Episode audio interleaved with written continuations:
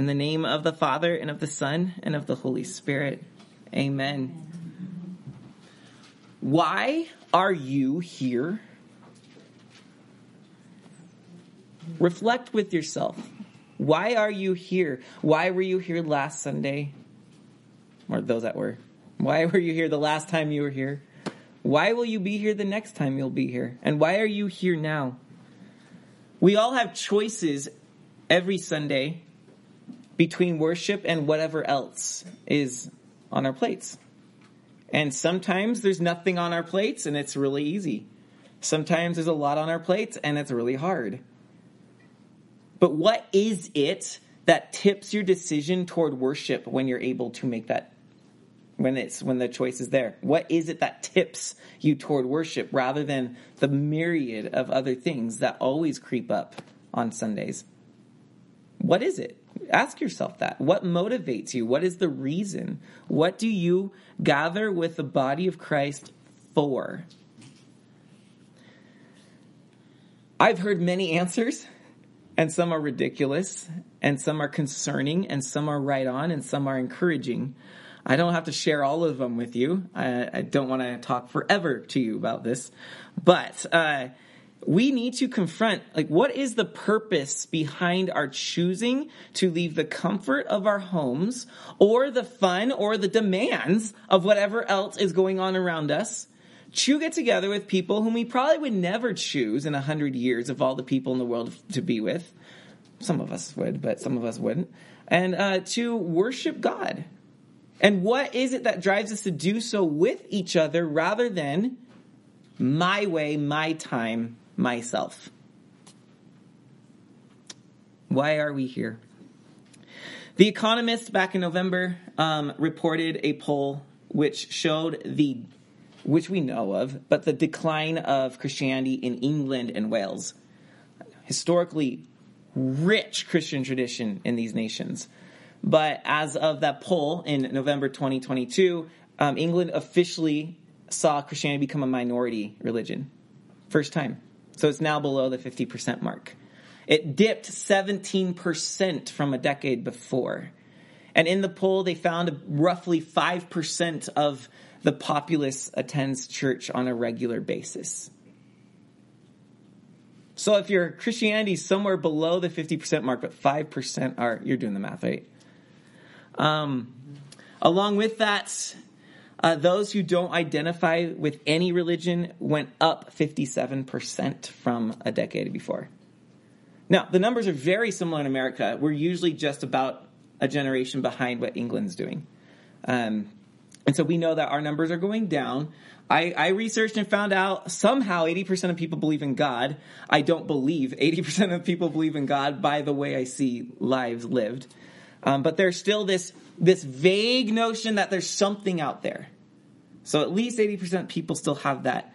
Um, they say um, 30% of people under 30 years old since COVID have just stopped going to church altogether. We know that the numbers of churches are declining. Uh, COVID is not the reason for that. Um, it's the reason for a very small percentage of people. Um, but COVID was the X factor that just really pushed what was already in motion to the edge. So we know that we live in a world of disbelief. Despite the numbers, we know that unbelief is growing rapidly. The fastest growing religion in America is the so called non religion of agnosticism. And then atheism kind of follows in behind, but most people are really agnostic. It means you don't believe in anything. You'd prefer to just figure things out for yourself. That is the fastest growing religion. Um, and yeah, church attendance is on the decline. So, uh, what I what caused me as we're looking at Thomas and the traditional doubting Thomas, the way we see Thomas, uh, what I began to think about was, yeah, I think the church is full of doubt. I think we're full of this uh, pervasive right now. I think we look around and we feel like, as Christians, we're very insecure. We don't go around and, and sing as we face trying things and we, we face a world of unbelief. We're not singing in our hearts, Christ is risen from the dead, trampling down death by death and upon those in the tombs bestowing life. Uh, we just don't seem, as I look at the church, and I'm not just saying, I'm not saying us, I'm just the, the whole bride of Christ. I just look and I don't, I don't see the confidence of a people whose Lord is risen and victorious. In fact, we see a lot of apologies for what we believe, or a lot of insecurity about who we are. And then we have people, therefore, just like, why do we even do church? I have more enjoyment in my own time. And our shifts in what it even means to be a Christian have been turning. And so I'm saying all this to say, I think that despite the belief in the world, the church is equally becoming agnostic and that Christians are losing their belief in the church.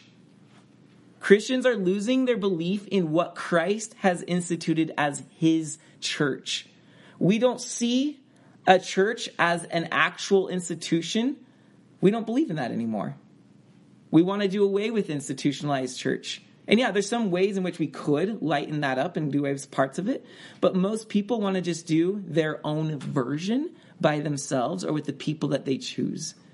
And this is a problem. It's a problem because Christ established his church as a witness to the world. But we don't believe in the church pri- primarily because we don't believe, we don't have confidence in the presence of Christ among us. That's what it comes down to. Christ is present when his people gather together. And as a whole, we are losing confidence that he is with us and he's powerful in our midst and that he changes lives and that we are changed by coming to him in worship. Do you believe this? Do you believe what I try to remind us every week is Christ is among us? Let us greet each other. Do we believe that he's here and that he's working in us in ways that is different from watching church online or doing your own private devotions and saying, I'm good. I just tolerate going to church because it's still a tradition. Or I happen to like the preacher because he says interesting things. Or the music there is bomb and I can't quite get that in my headphones. Or, right? Like, what are the reasons that we gather? So, I think that we suffer from doubting Thomas syndrome, DTS doubting Thomas syndrome. And this has nothing to do with arguments about our faith. Having the right set of formulas to say, okay, I feel better now about what I believe. Nothing to do with that. I want to pick out a little thing that's mysteriously silent in John's account of Thomas here, and uh, then we will we will go. Okay, so verse 24. This is John 20, verse 24. Now Thomas, one of the twelve, called the twin. Um, I don't really know why he's called the twin. I've looked at that in the past and I don't remember anything being satisfactory. But he apparently was a twin, maybe. Or, how about this? He's your twin. And you're supposed to see, you're supposed to see yourself. Thomas is your twin. He was not with the twelve when Jesus came. So the other disciples told him, when they did see Thomas, We have seen the Lord. But he said to them, Nah, you haven't seen him. Right? He can't believe that Jesus has come out of the grave. So unless I see in his hands the mark of the nails and place my finger to the mark of the nails and place my hand in his side, I will never believe. Unless I have something to hold on to, I will never believe. So, eight days later in verse 26, so that's a way of saying, so we know that in the previous verses, when Jesus came out of the grave, he then visited the disciples in a locked room and stood in their midst and said, peace be with you. And they were amazed to see that he was alive. And he breathed on them, gave them the Holy Spirit. That was the Sunday after his resurrection, or uh, the evening of his resurrection. So, that was Easter night. Eight days later is the next Sunday by reckoning of their counting, you count Sunday, then Monday, Tuesday, Wednesday, Thursday, Friday, Saturday at seven, and then you count the next Sunday. So that's eight days later is how they count that. So it's, it's, it's the replay of what they were doing the last Sunday night. They're together again. But this time, Thomas is with them. And Jesus knows. The risen Lord doesn't have to be in the room to know what was said. He's everywhere present, filling all things. And so he knows what Thomas needs. So in 26, eight days later, his disciples were inside again. So see, the disciples are already getting this habit, this pattern of gathering together on Sunday. And when they do, Thomas was with them, and although the doors were locked, it means Jesus didn't just come and become a member of their gathering. He comes supernaturally. When the doors were locked, Jesus came and stood among them and said, Peace be with you. That's what happens when Christ's church gathers together. Christ comes supernaturally in our midst and bestows peace upon us. Then he said to Thomas, and now he, when he's supernaturally in our midst, he begins to speak to our specific areas of growth. He loves us and he's going to pour mercy upon our wounds. And so now he's going to rub the oil of mercy right on Thomas's doubt. He said to Thomas, Put your finger here and see my hands, and put out your hand and place it in my side. Do not disbelieve, but believe. And Thomas answered him, My Lord and my God. And Jesus said to him, Have you believed because you have seen me? Blessed are those. Now, this is where John is using Jesus' words to talk to us, the audience, the, the readers of John's gospel. Blessed are those, you and I, who have not seen and yet have believed. Blessed are those who continue to gather together and believe that Jesus is in our midst, bestowing peace and healing our unbelief. Blessed are those who continue to do so. So, the reason Thomas Sunday is uh, a, a, an actual Sunday is uh, because how John records it the next Sunday after Easter is about Thomas. And what it is, is it's a call to the church to remember that when Christ conquered death, he called and breathed life into his people and called them to be his living presence, his body on the earth. And so every Sunday after Easter, especially the first Sunday after Easter, it is a reenactment of the resurrected Christ. The body of Christ, dismembered wherever we are, comes together as a whole, and He's in our midst, breathing life into us, and we get to go take the good news of His resurrection wherever we go. This is what we do every Sunday from this point. And you and I, like Thomas, must every Sunday, we must face the question, is it worth being there? And do I believe that Christ is risen and alive, bestowing his peace and his healing in our midst?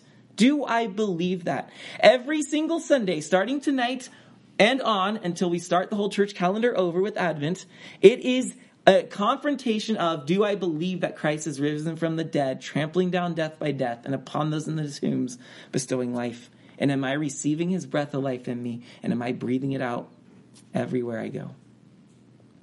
So why are you here? Now I want to ask what John doesn't answer for us is why wasn't Thomas there on Easter night? Why wasn't Thomas there? And I wanted to figure out a really good reason. But at the end of the day, this is what I kept reading. I would read this passage through, and then I would pray, and I'd read this passage through and pray. I did this in several cycles on Friday. And I just, all I could keep getting from it was because John wanted you to wonder. So we saw in verse 24, but Thomas, one of the twelve, called the twin, was not with them the first Sunday, but he's with them the second Sunday. But he was not with them the first Sunday. And that's all it says. If John wanted to get, to get Thomas off the hook, all he had to say was Thomas's mother was dying. Right? Or Thomas was doing an urgent errand on behalf of the disciples. Or Thomas was held up and questioned about his faith by Roman soldiers or Jewish leaders all of those would have actually, uh, that especially would have elevated our view of Thomas in this moment. But instead, all we know is that Thomas is mysteriously present. And I believe that what John does by not answering this is he's letting the readers ask these questions of themselves. Why wasn't I present? Or why am I not present? Or why am I choosing not to be present? Right? Now, of course, life throws its crazy things at us, and we cannot be present to things. Um, a slightly different note, but you know, um, Chase and I have launched the Saturday night prayer, and I haven't been to a single one yet. I did warn him ahead of time that Saturday would be really hard for me. But, like, obviously, I understand that things in life come up and you have to make choices that maybe you want to make or maybe you don't. What I'm addressing is more of that day, that week, that heart, that person who just looks at Christ Church and says, optional. That's the question we're addressing. What is going on in my heart when I say, I'll miss this week just because? Because it's inconvenient or because I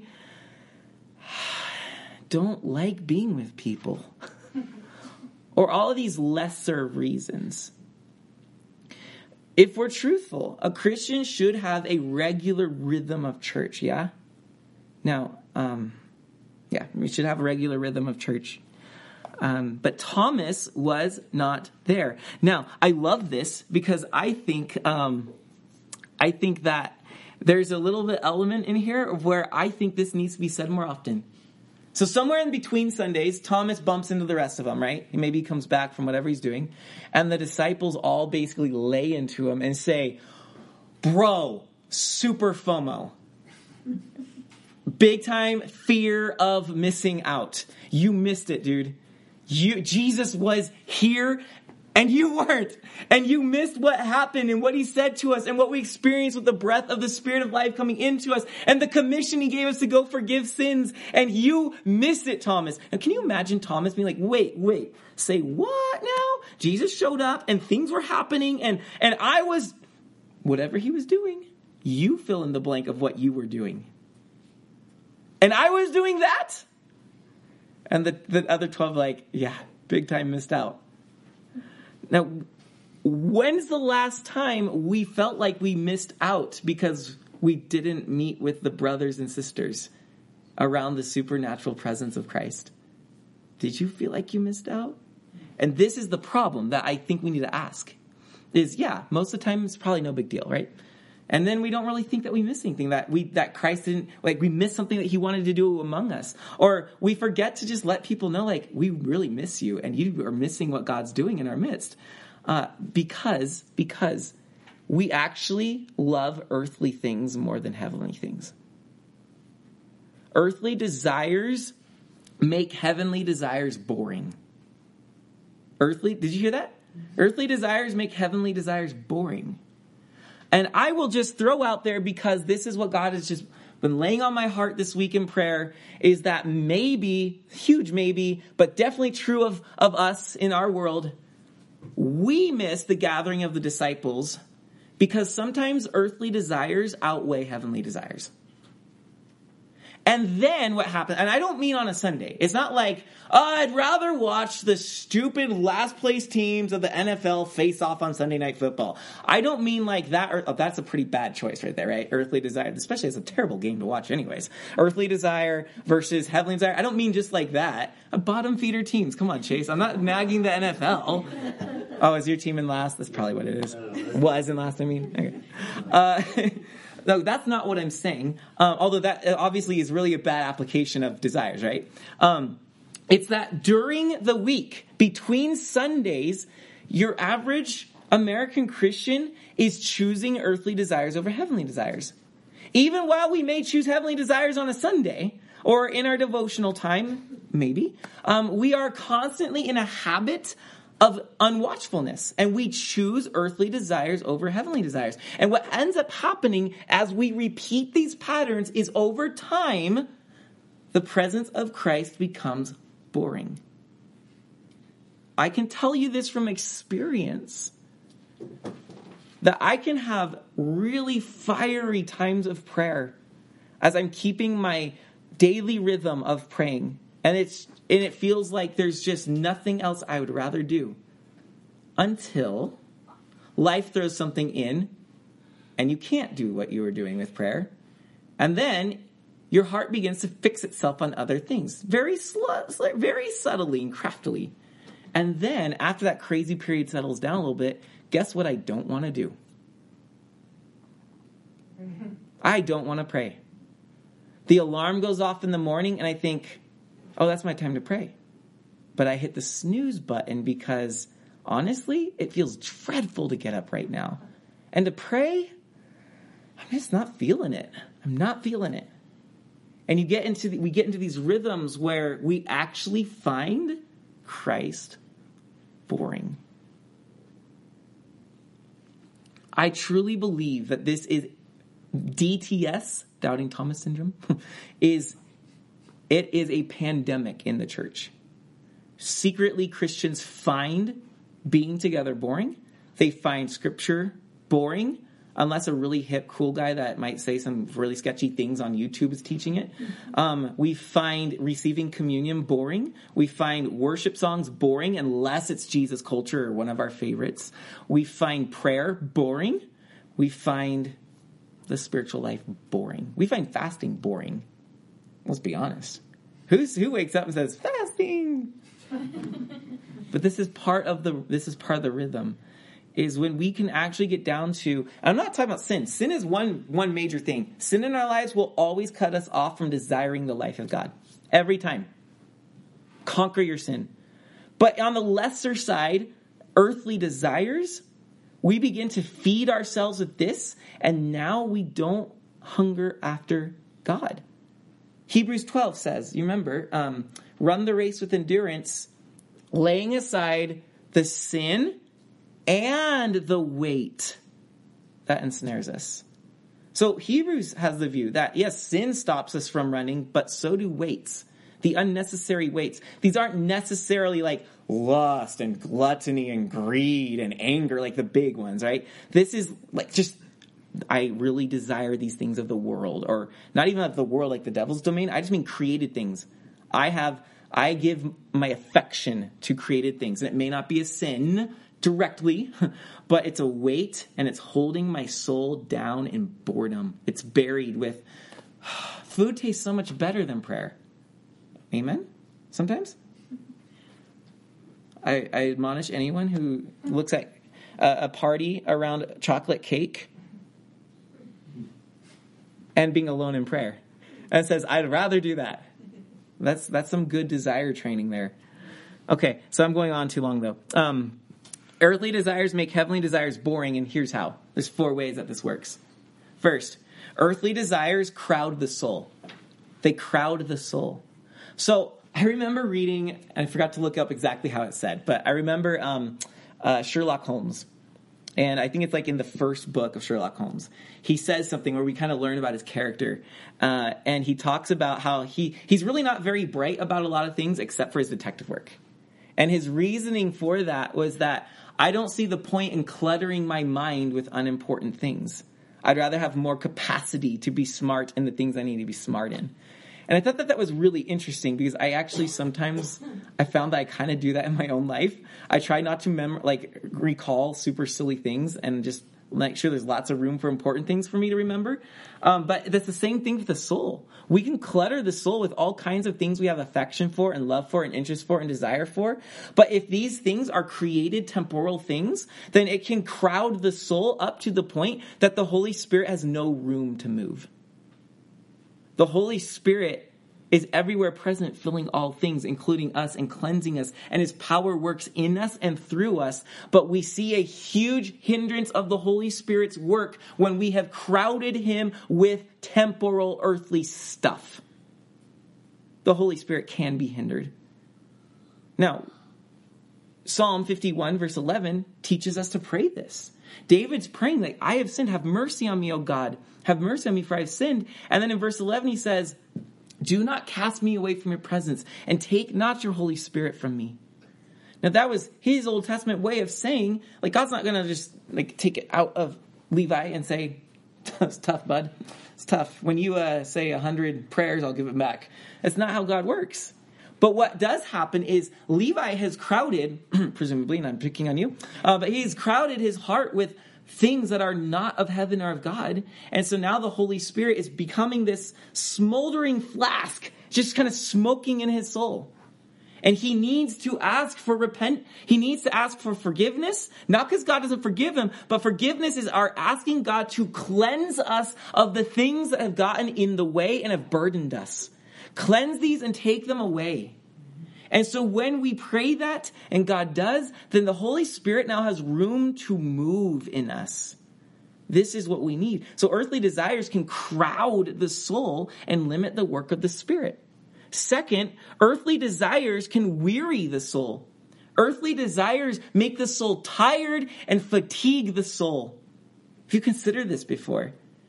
That as I hunger for other things, these earthly desires are like restless, discontented, demanding children. Can I have another cookie? No. Can I have another cookie? No. Can I have another cookie? No. Can I have another cookie? No. Literal parent life, right? You've all been there or will be there one day or have seen it happen. Um, this relentless disconnect, uh, discontented child. That's what your desires are. And you have to keep dealing with this because it's in your life saying, can I have a little bit more? Maybe, maybe a little more TV right now. It's an earthly desire, right? A little too much of this can crowd the soul and can weary the soul. Because now it starts to ask things of us. We give a little and then it wants more. Why? Because it's never satisfied. It's like digging up the, to find fulfillment for this desire and like digging and digging and digging and digging working hard. Now you're exhausted and like, here's the treasure desire, have it. And the desire's like, eh, it's only half as good as I want. And you're like, oh, I'm tired. I can't dig another hole for you. Well, guess what? You also can't do. God's calling you to come away with him. Ah, I'm just too worn out. I'm too tired. That's when we find the things of God unattractive. It's because we've worn out our souls with these stupid desires. Romans 6:16 illustrates this. Do you not know that if you present yourselves to anyone as obedient slaves, you are slaves to the one whom you obey? You, you obey a desire? Well, guess who has you now? Either of sin, which leads to death, or of disobedience, which leads to unrighteous, which leads to righteousness. So it works two ways. We begin responding to the desires of God, and now we're too weary to respond to the desires of the world. Isn't that awesome? But it's about putting these things in their proper place. So earthly desires crowd the soul. They also weary the soul. And third, earthly desires darken the soul. They darken the soul. They make it harder for us to see. They blind us. Little by little, as we give in, uh, the desires seem innocent, but as we give in more and more, and it's super gradual, we don't realize what's happened. But gradually, the light within us is diminishing. And soon it's snuffed out. And then you're that person who's justifying what has now become a sin. You've got your reasons or you can't see properly that this is destroying me because you can't tell the difference between right and wrong because you're now walking in darkness. Think of Solomon. Solomon didn't overnight say, I'm going to have a bunch of wives lead my heart astray to these other gods. It was one wife after another that he had to give in to their desires for temples for their gods, and gradually he can no longer see. Solomon lost his way little by little. Think also of a mirror, or I'm sorry, a window. It's like when, when earthly desires, when we feed earthly desires, they throw, they smear our window. They throw dirt on it so that we can no longer see out the window and light no longer comes in through the window. So we're double blind. Not only do we not have light, but we can't actually see what's going on. We're just living as passive beings to these desires. Jesus said this in Matthew 5 8. He said, Blessed are the poor. I'm sorry, that was the first one. I was always a habit to start at the top. Uh, Blessed are uh, the pure in heart, for they shall see God. When I'm clouded and fogged over with sin or lusting or desiring things of the world or even innocent things, like I'm thinking about food all the time, where's my next meal? Amen. Um, I can actually start making God harder to see in my life. Because purity of heart is when that soul is clean. It's a vast space for God to fill and work in us. So earthly desires crowd the soul, they weary the soul, they darken the soul, and fourth, they weaken the soul. After all of this is happening, your soul gets to the point where it's just broken down and it is weakened. Um, think of it like this it's like the distribution of energy. The more desires that I am dabbling in, the more spread out my strength is. I have to give a little bit here and a little bit there and a little bit there. Remember, Jesus said this you cannot serve two masters. If only in my life it was a battle between two masters. But in reality, it's like 17 masters. So what gets left? You cannot say, well, I give 90% to God and 10% to these things. It doesn't work that way. Every desire becomes its own God in our lives because as we want something, we give ourselves to it. Love is an equal exchange. And so when we love things, we are equalizing ourselves to them. So you are proportionately divided in 17 ways. It's not good for our soul. Think of it also as butter being. I just I was thinking this because in the Lord of the Rings, Bilbo says this as he's aging. But I feel like butter scraped over too much bread. Right? You should have a nice glob of, like you should if you're doing this right. You should have a nice glob of Kerrygold butter right there on your freshly homemade sourdough loaf, right? That, that should be the way it is. But man, when someone when someone leaves a little sliver left in the fridge and you got this big honking thing, like that's not fun. Like the, the, the butter's like non-existent once you spread it from coast to coast. And that's what we do with our desires is the soul gets stretched so thin that it has no more strength to resist these desires or to lift up the head to see God. It is completely broken down. So, uh, Psalm 27 verse 4 is a great prayer that David has taught us to pray because he understands this truth. So what David prays in Psalm 27 is, one thing have I asked of the Lord. Whoa, stop right there. How's our prayer lives? What are we asking for? David said one thing. Because he also understands uh, for a time when Christ would later come and say, Seek first the kingdom of God, and all these things fall into place. They will be added to you. It's, it's about one desire, and everything else gets fixed. So David says, One thing have I asked of the Lord. So what are you asking? If you want to know what um, our historical brothers and sisters, even up to this time, have asked for 2,000 years, Lord Jesus Christ, have mercy on me. What if that's all we asked of the Lord? Let your healing mercy come to me.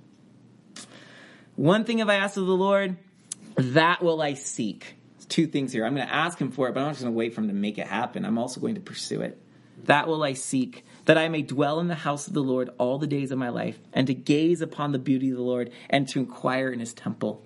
You see what he's doing there? He had three things. Yeah. I want to dwell in the house of the Lord, gaze upon his beauty, and inquire in his temple. But these are all the same thing. He's seeking the presence of God, and these are all expressed in it's in his temple. Where his presence is, is where his temple is. Here, yeah, his temple. Uh, where his presence is, his beauty is. And where his beauty is, everything we can ask is here before him. This is the one thing he's seeking. So John of the Cross, that 16th century Spanish monk, put this beautifully. I said this actually a few weeks ago, but it's so good I could say it again, so I will. Um, oh no, this is a different quote. I'm going to quote him a little bit later. That's the one I repeated. But this one is different. Uh, he says very much what Psalm 27 saying. He says, as hot water, when uncovered, readily loses its heat. Now, you ever made coffee or tea and you left it out on the counter and you came back to it and like, oh, it's lukewarm.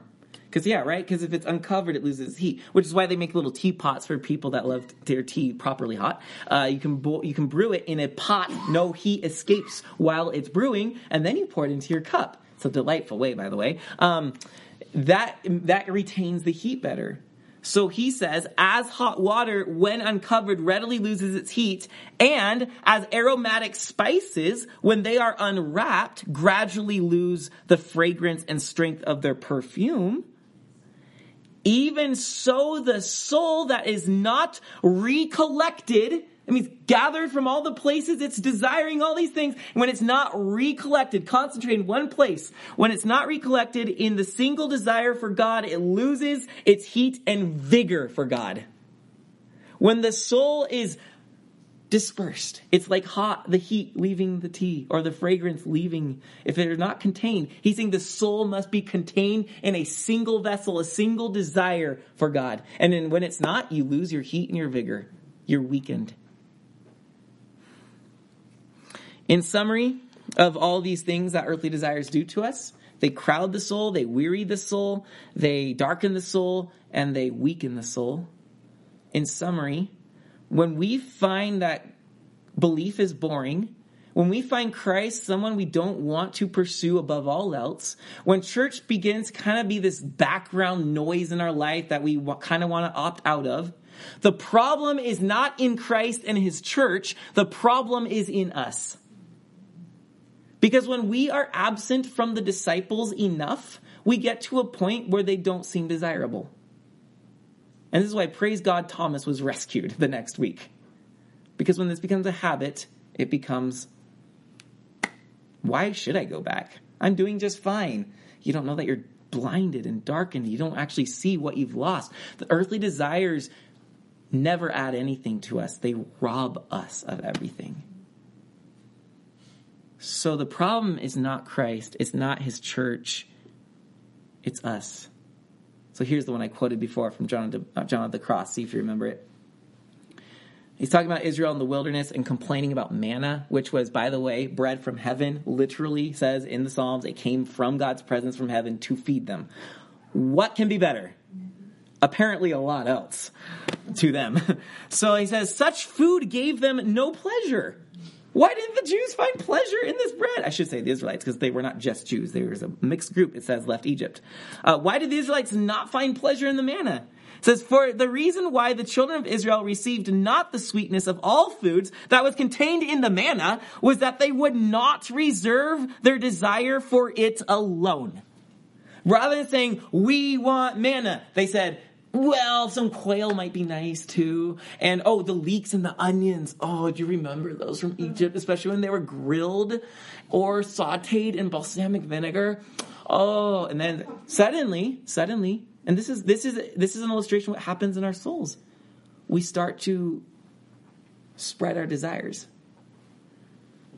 So it's because they did not desire the manna alone, so that they failed to find in the manna all the sweetness and strength that they could wish.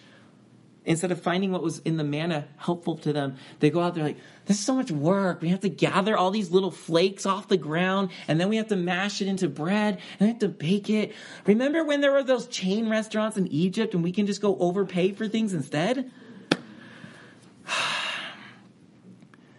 So they failed to find in the manna all the sweetness and strength that they could wish, not because the manna, it's not because it was not contained in the manna, but because they desired some other thing. So this insightful saint of the past realized that when I don't reserve my desire for Christ alone, I actually find him less sweet. Competition. There's no room in the soul for competition, but the devil loves it. So the devil makes us lower the bar. Oh, but no other Christian takes us that seriously, so I don't have to. Who, where in the Bible did it say that?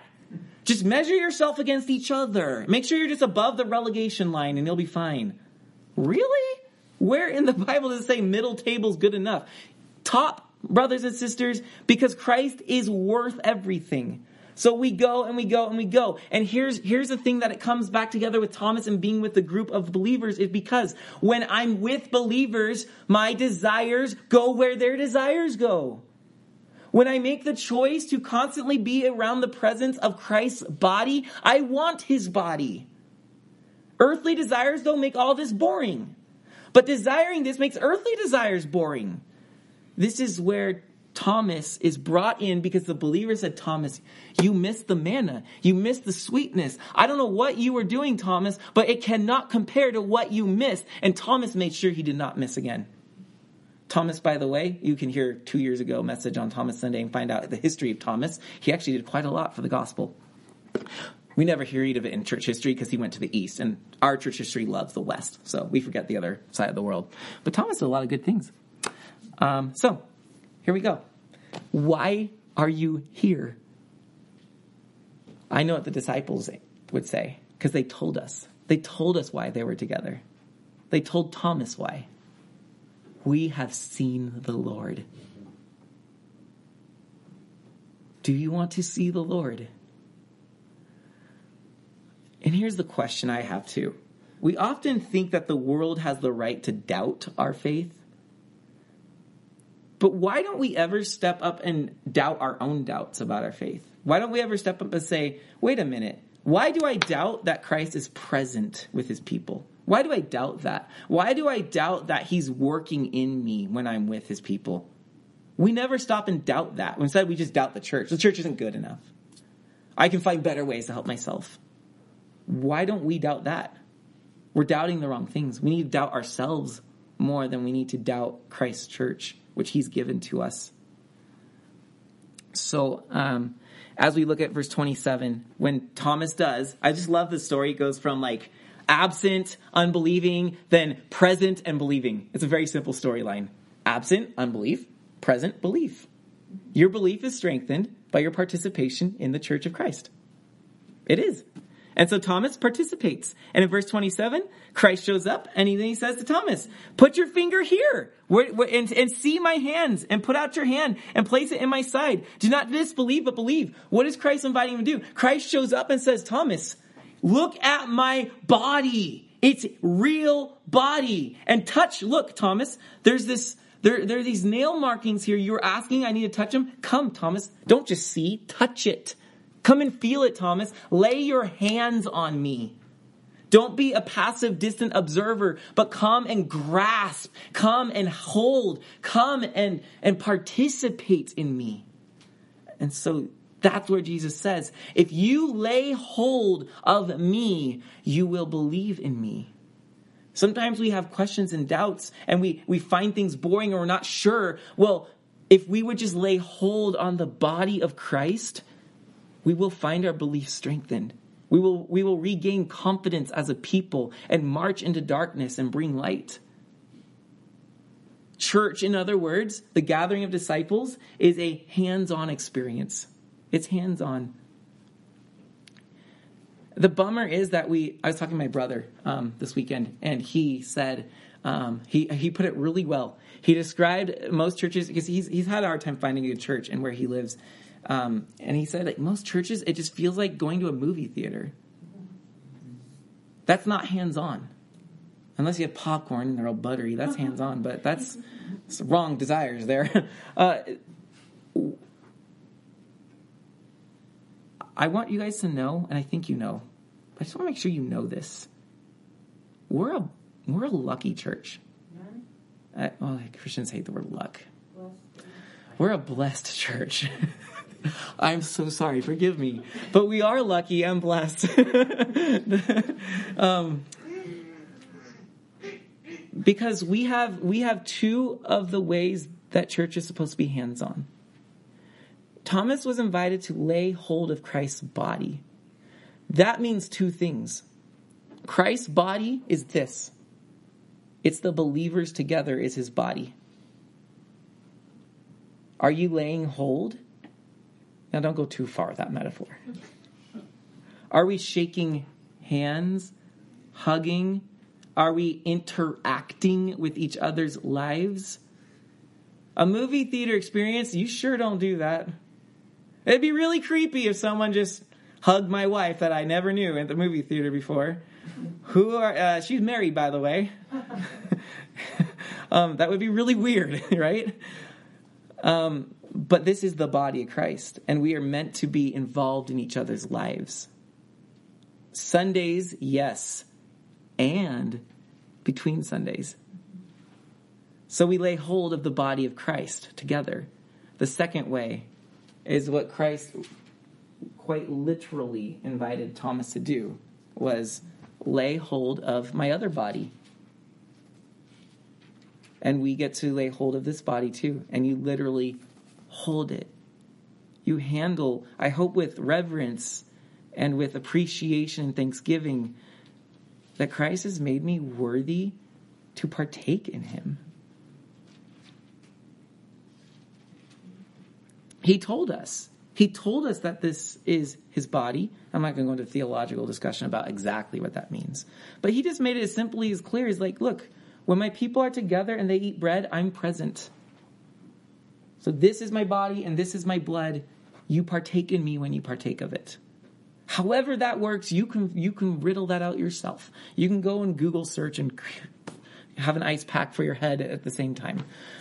But for now, we will say that. And so um, Cyril of Alexandria was a fifth. He's the guy that took over for Athanasius in Alexandria. um, in the fifth century. Uh, he he said this quote I won't forget. Christ visits us and appears unto us all, both invisibly and visibly. Invisibly as God, but also visibly in the body, and that is us. He's he's present when we participate with each other, and as you'll hear, he also means this. He also allows us to touch. So also means in addition to this body, he also allows us to touch his holy flesh and gives us thereof. For through the grace of God, we are admitted to partake of the Holy Communion, receiving Christ into our hands to the intent that we may firmly believe that he did in truth raise up the temple of his body. Thomas Sunday, he's risen. We come together and we realize that as we hold his body in his in our hands. And and you, you notice that um, um, I, I have this covered so stuff doesn't get into it. I thought that was a good idea at one point. um, that the, the blood and the body are separated. What does that mean? It's because when you take blood out of flesh, it's dead. So we receive our crucified Lord, but as it goes in, blood and flesh are united. The resurrected Lord dwells within us as we drink the cup and eat the bread. That's part of what it means and why they're separate. Um, so, okay. I thought this was going to be a short message because it's only five pages when it's sometimes are ten. Turns out that's not the case. Um, all right, so brothers and sisters, here's what we'll land on communion. Frequent communion, both with the believers, communion with believers, and communion through bread and cup uh, it will remove earthly desires. My being in fellowship with you helps remove earthly desires in my soul. And do you believe that when you receive communion, it also, Christ works to remove earthly desires within us? Because we are metaphorically and literally receiving Him into our lives, and He's going to cleanse us. Uh, Paul alludes to this in 1 Corinthians 11, but that's another study, and that actually might be on the near horizon. Um, so we remove our earthly desires, but communion, both with believer and bread, also improves our confidence in Christ's presence among us. By participation, we grow our belief, and DTS, doubting Thomas syndrome, goes away. And third, um, the result is that we will begin attending the temple together and breaking bread together, like Acts 2 says attending the temple and breaking bread together, because this is where we are strengthened to desire Christ and to pursue Him. So, communion, community, it's the body of Christ as people, but union, communion means that it's also our union with Christ, symbolized and taken through the bread and the cup. So, lay hold of Christ's body. Don't lose hope don't lose faith and see how he continues to work in us as we press in for the right reasons. We want to see the Lord among us and we want other people to see we saw the Lord because we saw that church. We saw those people together. We have seen the Lord. Glory be to the Father and to the Son and to the Holy Spirit, both now and ever and unto ages of ages. Amen.